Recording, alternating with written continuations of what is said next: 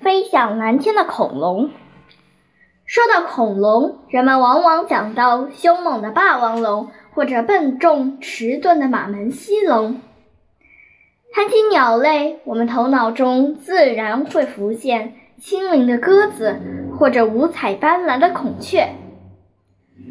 二者似乎毫不相干，但近年来发现的大量化石显示，在中生代时期，恐龙的一只经过漫长的演化，最终变成了凌空翱翔的鸟儿。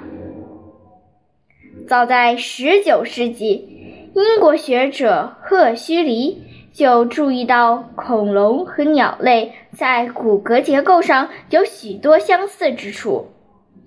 在研究了大量恐龙和鸟类化石之后，科学家们提出，鸟类不仅和恐龙有亲缘关系，而且很可能就是一种小型恐龙的后裔。根据这一假说，一些与鸟类亲缘关系较近的恐龙应该长有羽毛，但一直没有找到化石证据。二十世纪末期，我国科学家在辽宁西部首次发现了保存有羽毛的恐龙化石，顿时使全世界的研究者们欣喜若狂。辽西的发现向世人展示了恐龙长羽毛的证据，给这幅古生物学家们描绘的画卷涂上了点睛之笔。恐龙是如何飞向蓝天的呢？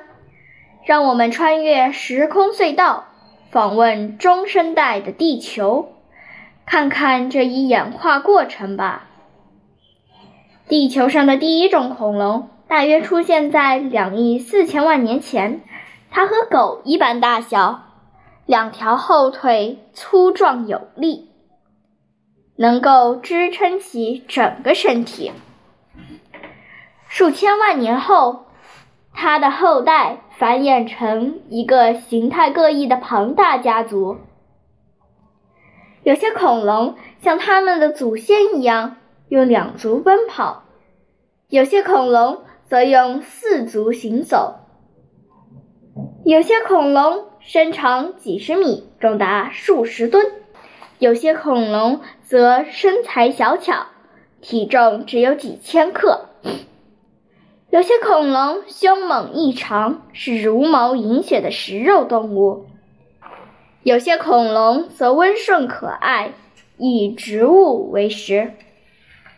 其中一些猎食性恐龙的身体逐渐变小，越来越像鸟类，骨骼中空，身体轻盈，脑颅膨大，行动敏捷，前肢越来越长，能像鸟翼一样拍打，体表长出美丽的羽毛，不再披着鳞片或鳞甲。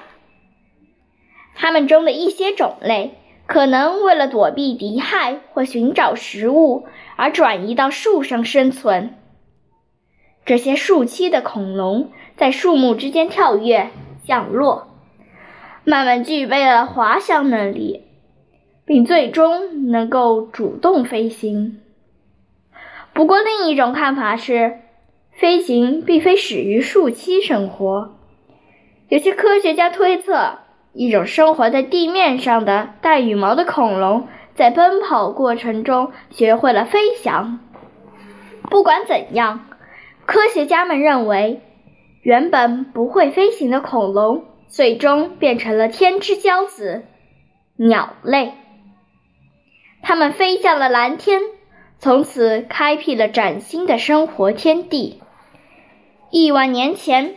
一种带羽毛的恐龙脱离同类，飞向蓝天，演化出今天的鸟类大家族。科学家们希望能够全面揭示这一历史进程。随着越来越多相关化石的发现，他们离这一愿望的直线已经越来越近了。